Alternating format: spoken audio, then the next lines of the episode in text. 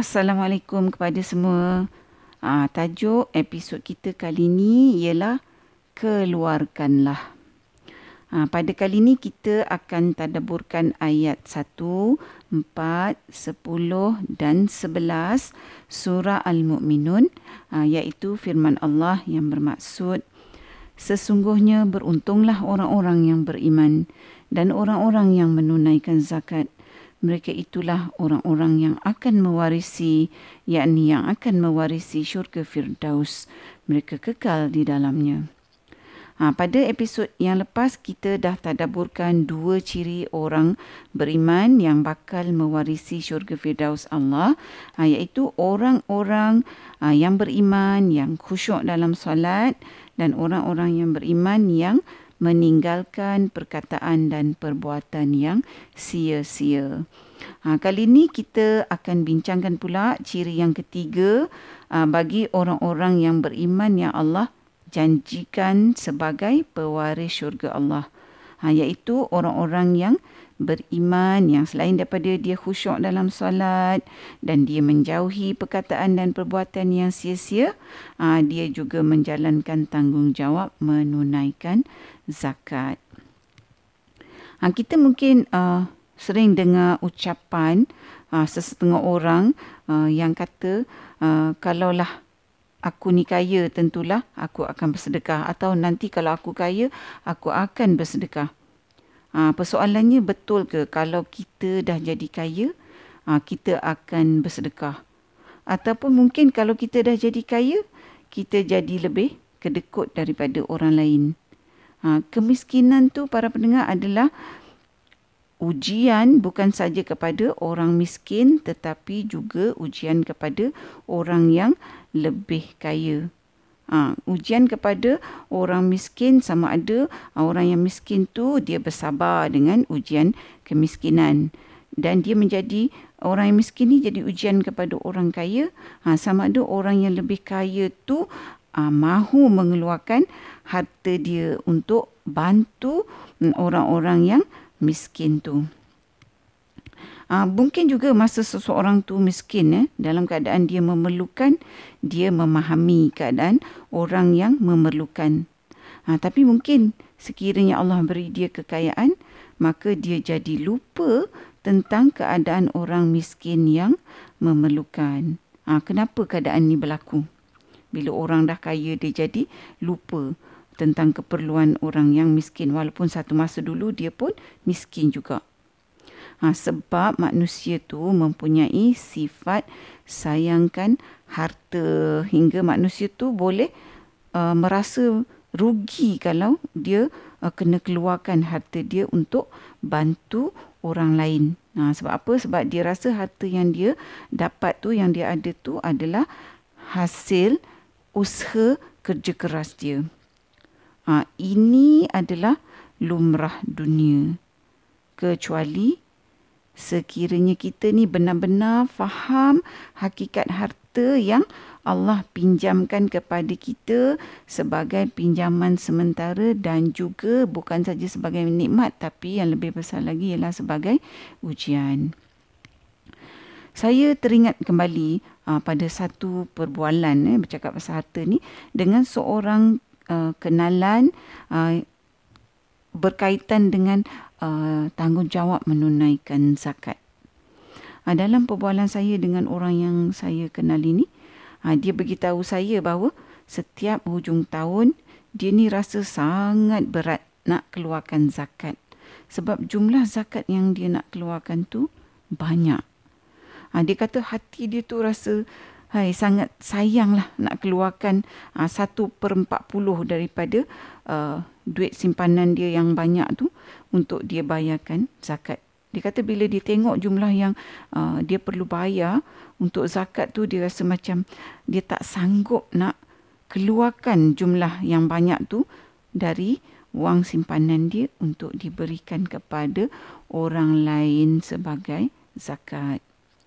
Uh, tapi oleh kerana dia ni tahu itu adalah tanggungjawab dia, uh, maka dia kata dia berjuang dengan diri dia setiap kali dia nak keluarkan uh, zakat yang dia kena bayar tu dia kata dan kerana jumlahnya banyak hampir-hampir dia kata dia tak mau keluarkan uh, jumlah 1 per 40 daripada uh, duit simpanan dia. Jadi apa yang dia buat dia kata ialah dia simpan di satu institusi keuangan uh, yang mana uh, institusi keuangan tu uh, tolong keluarkan zakat bagi pihak dia uh, secara automatik lah setiap tahun. Uh, jadi individu ni uh, bagi tahu bila uh, zakat tu dah dipotong secara automatik uh, dia taklah lagi terasa sangat bahawa dia uh, keluarkan jumlah yang banyak untuk uh, dia bayar zakat. Uh, jadi beginilah inisiatif uh, yang diambil oleh uh, kenalan saya ni uh, bagi dia melawan nafsunya yang sayangkan harta dia uh, supaya dia tak terjerumus dalam perangkap syaitan yang menghasut manusia dengan rasa tamak supaya tak membayar atau mengeluarkan zakat. Para pendengar, saya percayalah bahawa uh, bukan kenalan saya ni je seorang saja yang merasa sayangkan harta dia bila dia nak keluarkan zakat. Nah, apatah lagi kalau jumlahnya banyak. Walaupun hakikatnya sebenarnya hanya satu per empat puluh daripada apa yang kita miliki. Tapi kalau satu per empat puluh ni daripada jumlah yang banyak, mestilah satu per empat puluh ni pun uh, banyaklah juga uh, jumlahnya. Uh, jadi perasaan uh, sayang pada harta ni uh, secara berlebihan memang merupakan sifat manusia. Ha, ini seperti mana yang Allah nyatakan dalam surah Al-Fajr bahawa manusia ni menyintai harta dengan kecintaan yang sangat mendalam. Ha, dengan sifat ni pula Allah suruh kita keluarkan zakat. Ha, maka nak keluarkan zakat ni jadilah satu ujian sebab kita kena lawan sifat tamak dalam diri kita ni sifat cinta kan harta yang mendalam ni.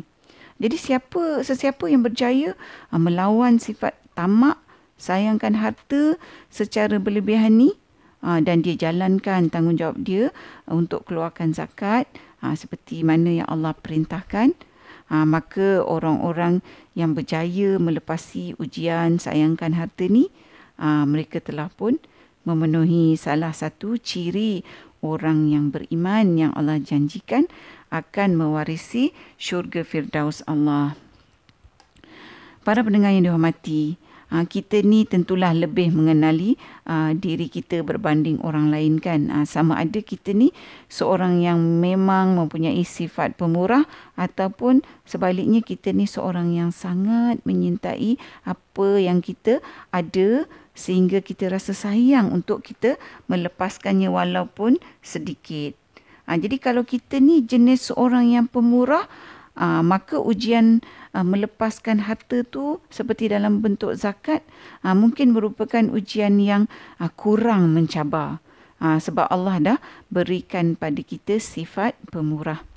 Tapi bagi sebahagian daripada kita yang tak mempunyai sifat pemurah dalam diri kita ni, ha, maka kita kenalah berusaha ha, untuk ambil inisiatif eh, bagi mengurangkan ha, cabaran ujian melawan perasaan kita yang sayangkan harta ni ha, untuk kita melepaskan sebahagian daripada harta kita yang ha, Allah dah wajibkan untuk kita keluarkan ha, dalam bentuk zakat ha, kepada golongan yang layak menerima.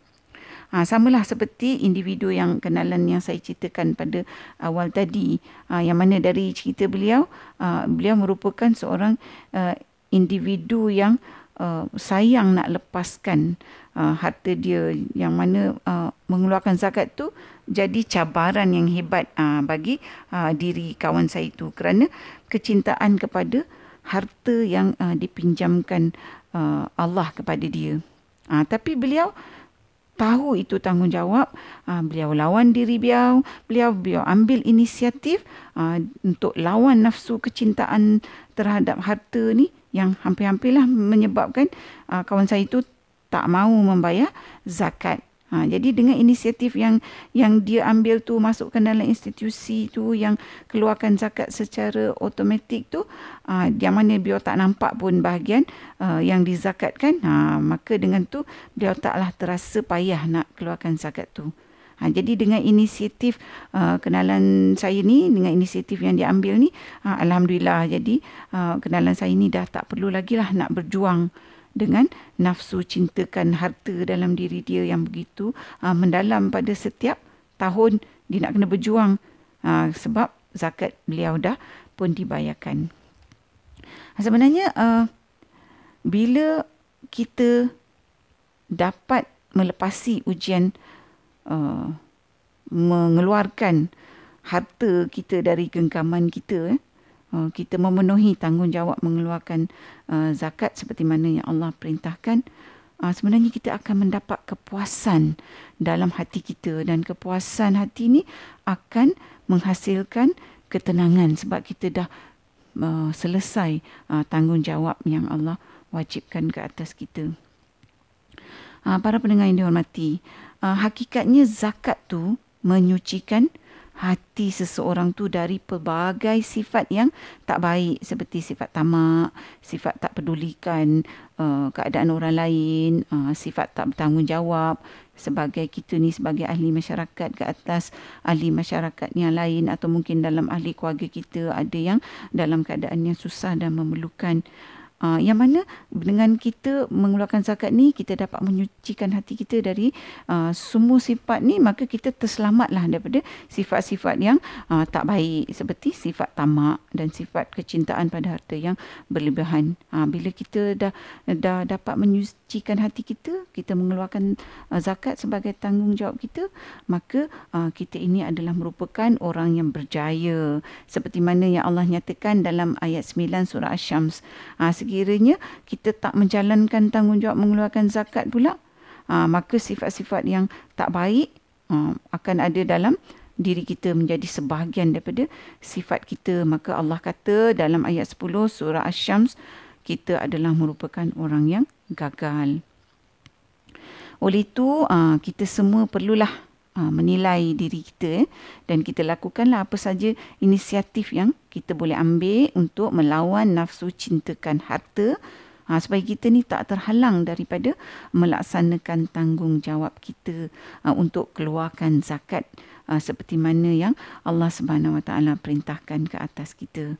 Uh, biarlah kita ni semua menjadi orang yang berjaya uh, apabila kita dah jalankan tanggungjawab mengeluarkan zakat Ha, iaitu kita jadi berjaya sebab kita memenuhi ciri yang ketiga yang dinyatakan surah Al-Mu'minun ni ha, untuk melayakkan kita mewarisi syurga Firdaus Allah seperti mana yang telah Allah janjikan.